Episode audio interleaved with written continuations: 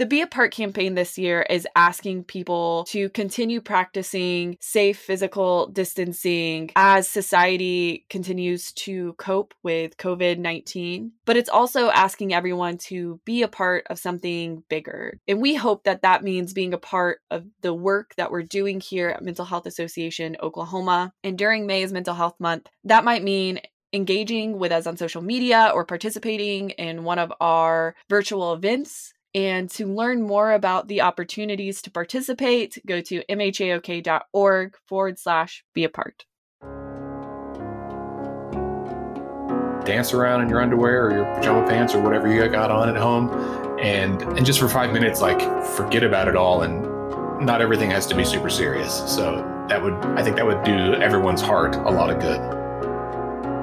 You're listening to the Mental Health Download from the nonprofit Mental Health Association Oklahoma. I'm Matt Gleason, and today we have Andy Moore of the Let's Pod This podcast and the Let's Fix This org.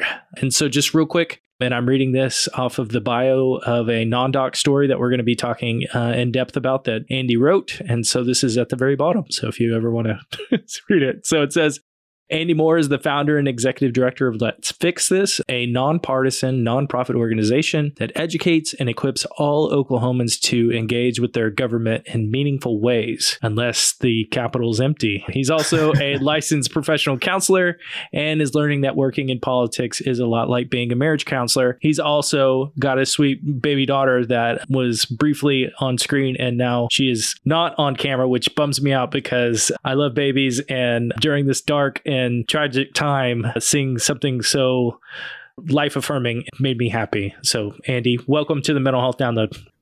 Thanks, Matt. Thanks for having me again. My daughter, Margot, is almost 2 months old. And so during most of her life, she's been quarantined at home and has been a strong participant in a number of conference calls and Zoom meetings over the last couple of weeks. Okay, so now let's get to why I wanted to talk to you and why I was, again, so excited to talk with you. So as everybody knows, as I mentioned before, Andy is a licensed professional counselor. And so he's a mental health professional. He is one of our homies, as Mike Brose would call him. And nondoc.com is also an amazing partner. And actually, Trey, the gentleman who runs Nondoc, which is a nonprofit journalism outfit, he's actually trained in mental health first aid, I believe. And so he has a big heart for mental health. And so we always appreciate him giving someone like Andy a wonderful platform like this. And so the title of this story is During the COVID-19 Crisis, Consider Your Mental Health. There's a link to it in the show notes. And so Andy he really did a lovely job of kind of putting concise tips together in here. It's a wonderful story. The gist of the sort of intro is, you talk about during 9/11 when you were with your clients as a mental health professional, they hadn't necessarily lost friends and loved ones in that horrible tragedy, but that impact, the ripple effect, had a profound impact on all of us. I mean, I still have a hard time wrapping my brain around that day. And then you talk about how back then it was, social media was just kind of coming, it wasn't even, it was barely there, and now all these years later, we cannot avoid social media. We can't avoid the 24-hour news cycle. It's overwhelming, this COVID-19 coverage. It is oftentimes it's terrifying, honestly. And I'm not sleeping well, it's probably also, you mentioned in here, I think if you drink a lot of coffee, maybe that's going to affect your sleep as well. Cause I am like mainlining coffee right now. And I didn't sleep well last night. And I was like, as my foot twitched, I was like, maybe I shouldn't drink as much coffee sitting alone by myself. Cause it's a nervous thing. Like it's a mental health, it's a crutch, right? It's like, oh, I need to be drinking coffee and to get my work done by myself and in my bedroom. And so there's wonderful, wonderful tips in here. So I'm going to have Andy, we're going to go through each of these subheads in here, and I'm going to have Andy sort of paraphrase his own brilliant work. So the first subhead is, you are not alone, right? And that is such a powerful message. It's You know, it's something we tell the people we serve all the time. It's still what we tell people experiencing homelessness, especially right now when they're in encampments and they feel so alone, so isolated, so forgotten. We do have street outreach workers who are, you know, they are Lysoling everything, and they are figuring out, you know, they're working with partners to, you know, the city of Tulsa is actually thinking about using drones to like help drop supplies into encampments. I mean, you know, and then the social media and the media has done a wonderful job of emphasizing that we are not alone, even though it feels like that. So, Andy, I'm going to let you explain in your own words why people should feel not so alone. Yeah, I mean, I think you hit the nail on the head, Matt, that we're not. And it is, I hope it is an affirming reality that this historic event in human history is something that is being shared by human beings all around planet Earth, right? And so whether you are in Oklahoma City or Tulsa or Seattle or Italy or China or whatever, I mean, literally every country on Earth is going to be touched by this, and everyone is struggling with the same situations, right? How do we know that social distancing is maybe the primary key to helping this end quickly and to saving lives. And so how do we, human beings who are by nature relational beings, how do we stuff that aside and do what's good for the betterment of society, even when it's hard, right? And I think that struggle that we all feel, to whatever degree, I mean, I'm an extrovert, so maybe it hits me, I'll say differently, not necessarily harder, but differently than someone who's an introvert like my wife, that these things are all shared. And in that, whenever there's a shared experience, I believe it's something that can bring us closer together as people, that we've shared something, we've been through a shared trauma, if you will, that makes us different, and hopefully it makes our societies operate differently as well. I'm actually going to quote the quote directly from this piece, and under the section "You Are Not Alone," Andy wrote, "The key is to maintain mindfulness, to practice being intentionally aware of ourselves, our feelings, and our actions, and then to use that self-awareness to move toward healthier responses." It's brilliant. And when you talk about mindfulness, I mean, is that something, do you meditate? Is that something, you know, or do you practice mindfulness or anything like that? You know, I'll be honest, not like I think I'm supposed to, or right, like I want to, right? I mean, that's, yeah, if I'm being very human. Oh yeah, most definitely. It's one of those things where I've read all the research. I know it's good for you. Whenever I've done it, it always feels good. Just like exercise and running. Like I'm wearing running clothes right now to try to psych myself out that I should go running, but I've been up for like 8 hours and I haven't gone yet, so it's not looking good. But I think, you know, there are lots of ways to be mindful. And when I was writing that piece for Nondoc, I was thinking about just that self-awareness, right? That I think for the last couple of weeks, like we'll say the first 2 weeks of direct impact of this epidemic, everyone was just trying to hold it together and get by, right? Like, how do I get my kids to shut up for 10 minutes? How do I get up in the morning and get dressed and get everyone fed? And you know, today I saw a bunch of people that like were posting photos of the breakfast they made. And they're like, I don't know why I'm making these giant breakfasts every day. And it's like, because you're getting into a groove and you're realizing you're not just trying to get from point A to point B, but you've figured out that route and now you can enjoy the journey a little bit. And I think the more that we are aware of what's going on in us, that puts us, or at least points us towards a healthier response to this stress. Yeah.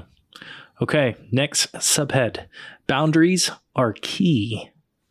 So yeah. I'm going to quote from you first, and then you can riff on that. So, you know, you talk about a great exercise to help you establish healthy boundaries is to do a quick assessment of everything that goes in and comes out of your body.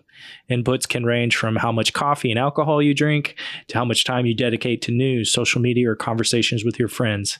Outputs could be your physical activity level, your feelings, or even the tone of your voice, both in person and online. So pick it from there, Andy. Yeah. When I was doing private practice counseling, the bulk of my clients were couples, married, not married, whatever. And because I really believe that like relationships are like the mortar that holds all of us together, right? Like our society and that space between us is like to me, it's a holy space, right? And I think as I look at where we're at with this epidemic, I think it's pretty clear that if we're all going to be isolated, there is still a space between us and the other, right? The I and thou or whatever, reference you want to use. And that can be between us and other people.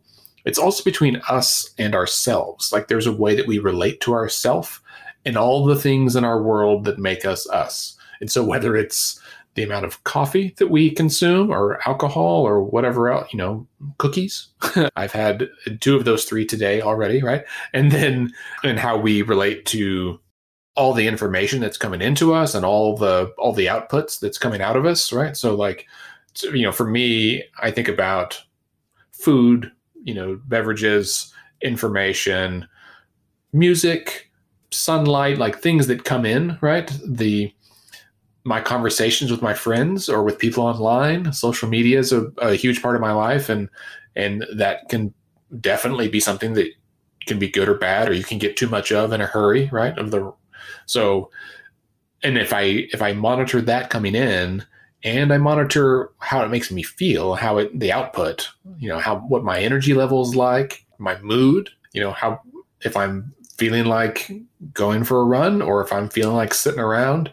And I think we often will see that relationship there. And the key to all of that is the boundaries that we establish. Now, I think most of us are familiar with the idea of having healthy boundaries in a relationship, right? There's a bajillion books and articles written on that, and most of them are good. It's a very real thing. Like there's a healthy and unhealthy way to have a relationship with another person. I don't know that we often talk about the healthy and unhealthy relationship we have with ourselves and with the little aspects of our daily life that we forget about, right? And so whether it's, again, from the coffee you drink to, are you brushing your teeth twice a day? Are you doing all the little things that you're supposed to that help life feel more normal and help give you the capacity to deal with this huge added stressor that has been thrust upon us? And what we're trying to do is, reallocate our emotional resources in a way that provides for all the things that we need to provide for normally, and also gives us a cushion to be there to respond and absorb this additional stressor that's out there. You are. I feel like I'm in therapy right now, Andy. You have such a calming voice. And you are so, I appreciate you in many ways, Andy. Okay. And then to close out your piece here for Nondoc, you talk about how it's okay to ask for help. And that is really hard for people. There are lots of barriers to that. So I'm going to plug my organization, and then I'm going to give it over to you to plug yours, and ask, because we need help too, right? Like our respective organizations, we need people donating. It is very essential to continuing our very valuable services for our state. So it's okay to ask for help. Yes. So please ask for help from Mental Health Association Oklahoma. As many of you know, we're statewide, and so we have a website. It's mhaok.org. We have phone numbers. We have 2 phone numbers. They go to the same place. But if you're in the Tulsa area and you feel like you need to talk to someone with a 918 number, it's 918-585-1213. And then if you're in Oklahoma City and you want somebody with a 405 number, it's 405-943-3700. And you can also email us at info@mhaok.org. And we have a mental health professional available 8:30 to 5. Monday through Friday, who's taking calls. We also are offering virtual support groups. You can find the schedule on our website. That has actually been a really big deal for us. I'm actually, tomorrow, Al Jazeera English is going to talk to Dr. Rebecca Hubbard, who oversees those virtual support groups, because I guess we're innovative, which is fun. And talking about it's okay to ask for help, and I said there's barriers. When I think the big silver lining here is asking for help is going to be now and going forward. Hopefully it's easier because we're a very digital society and we like our anonymity, but we also like to be around people. And so I think with these virtual support groups, you know, I know that I would be more willing to be a part of them because I can be in my living room or be in my bedroom, sign in to a Zoom call and black out my image so nobody can see me, but I can hear what other people are going through. I can ask my questions and then I can disappear, you know, and my introvert self feels comfortable and safe. And I think that's really big. So yes, Mental Health Association Oklahoma, please donate. So Andy also gives some amazing resources in here, you know, and this is really easy to remember. 211, wherever you are in Oklahoma, dial 211 and you will be connected to an amazing resource that can help you navigate whatever problems that you're facing, whether you need to find food or have food delivered or however that's going to work, you know, all of these very unique situations that we're in. All that being said, Andy, you know, what encouragement would you give to people to reach out for help? Yeah. So I mean, you hit some great local resources there.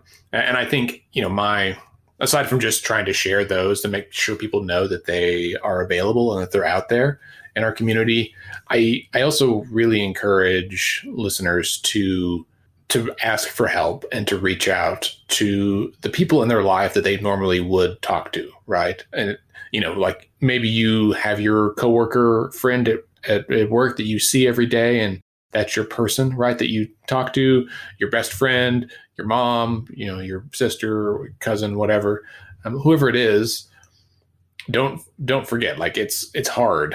It is so hard because we can't hang out with them in the way we used to. But that doesn't mean there's not ways to do it, right? And I mean, there are a plethora of video chat formats, right? You know, between Zoom and FaceTime and Skype and Microsoft Teams and a billion others, like there are ways to communicate. And so, like, one example is yesterday I was kind of feeling something. And I was like, I think I miss people, right? Like, and so I decided that if I miss people, other people in my life probably miss people too. So let's just start calling them. And so I got a hold of my grandma and I've heard that she Skypes with her sister in Texas. And so I got all that, her thing figured out. And so I Skyped with her so that she could see me and our daughter in real time, which was the first time she had seen her. We hadn't done that yet because we kept thinking we'd go see her and now we can't. And so here we are. So she's 90 and she got to, you know, holler at my daughter through the through the computer. And then after that, I used Facebook Messenger video to contact my mom because that's the thing she knows how to use. And then I Skyped with my mother-in-law and my brother-in-law. And today I'm going to FaceTime with my sister and just trying to set aside those 5 minutes or 10 minutes to connect so that people that you trust that will let you decompress for a few minutes, right? And that you can have that shared relationship. Like we said earlier, that you're not alone. It's okay to cry and to tell your friends, like, I'm not okay. Like, this is hard. I don't know what to do. And they will say, I don't know what to do either. And you can say, okay, like, I'm not the only one feeling this way. Even if you know it, acting it out or you know, doing it is always a little bit different, I think. And so whatever that is. And then, I mean, I think the point of listing resources in an article is also the recognition that sometimes that we have feelings that we don't feel safe sharing with actual people we know, right? But for a lot of us, your mom or your sister or your coworkers or whatever aren't a safe place, and you need to share things that you're even scared to say out loud to your spouse or your best friend. And for those, like, yeah, these resources, like the support groups that you guys are doing are tremendous. And I've heard from a number of people that they've been really helpful. Calling that suicide prevention hotline. Like, if you would say, I'm not suicidal, but you know, like, you're really depressed, call. It's not like they're going to hang up on you and be like, no, call back when you're worse. No. Call and talk to them. I used to be on the state suicide prevention council. I mean, our goal is to be there before we need to be there, right? Like, we would love people to call before they're at the end of the rope. And I think, you know, anything you can do to help is a big deal.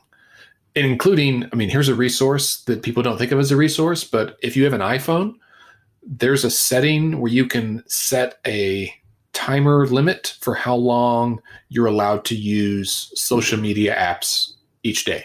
So you can say, give me 15 minutes of Twitter and then cut me off all day. And I'm like, could you go in and change the setting? Yes, but you won't, right? Like, you set this on purpose to hold yourself accountable. And I have a number of friends that said, hey, listen, like, this has changed my life. Like, it lets me still use it. I'm not just trying to, you know, get off of Facebook entirely, but I can get on, I can, you know, pick what time of day seems best and kind of get my daily dose. And then it's okay to check out for a while. You don't have to be up on this. You don't have to know everything. It's impossible, and it's not good for your brain or your heart. Yeah. So you were doing lots of good things for both brains and hearts. So I want you to give you this platform to tell the listener how they can support everything that you are passionate about right now. Oh, sure. Well, thanks. You know, I mean, honestly, like, I'll plug a few things. One, if help out your neighbor, right? And if you don't know how to do it, donate to the food banks. They are helping thousands of neighbors every day, and they need your support now more than ever. And so if you can donate to a local food bank, please do. If beyond that, you have the resources and you're interested, please go to letsfixthisok.org, and you can donate to us and learn more about our organization. You can go to FOI, Freedom of Information, Oklahoma.org. You can donate to that organization. We would be very appreciative. As we've been recording, I've been getting text messages from board members with ideas for how we can put out resources to help explain things to people that they haven't had to deal with before, right? Like the fact that the legislature is meeting and they're trying to cope with, you know, this new scenario as well. Okay, well, how do we stay involved? How do we have a voice? How do we make sure that our government is working for us in a time of social distancing? And so we would love to have some additional resources to help share, and listeners can help with that. And you can listen to the Let's Pod This podcast anywhere you listen to podcasts. It is phenomenal. And that luckily there's not anything that Apple can do to limit the amount of podcasts that you can listen to. No, just I'm behind on my listening because I don't drive to work. And so I'm trying to, you know, yesterday I was doing some gardening and just put my earbuds in while I was planting some vegetables. And so whatever it is that gets you that little dose that you need, you can do it. All right. So as we do at the end of every podcast, we ask the guest to give us a bit of wisdom and then close us out by saying, go do good things. So Andy, take it away, buddy. Gosh, I don't know that I have any wisdom we haven't already shared. Do something completely silly. This has been a very serious podcast. And that's true. You know, I think what everyone should do is to take the next 5 minutes after listening to this podcast and listen to their favorite song. And I don't even care if it's your favorite song. Listen to a song that makes you happy, right? Like for me, I'm a big Lizzo fan, and I hadn't listened to her in a couple of weeks because I'd been at home. And so yesterday morning, I started it off by listening to Good As Hell while I made coffee, and it was a great morning. So whatever that is for you listeners, put it on, dance around in your underwear or your pajama pants or whatever you got on at home. And just for 5 minutes, like, forget about it all. And not everything has to be super serious. So I think that would do everyone's heart a lot of good. And on that note, go do good things.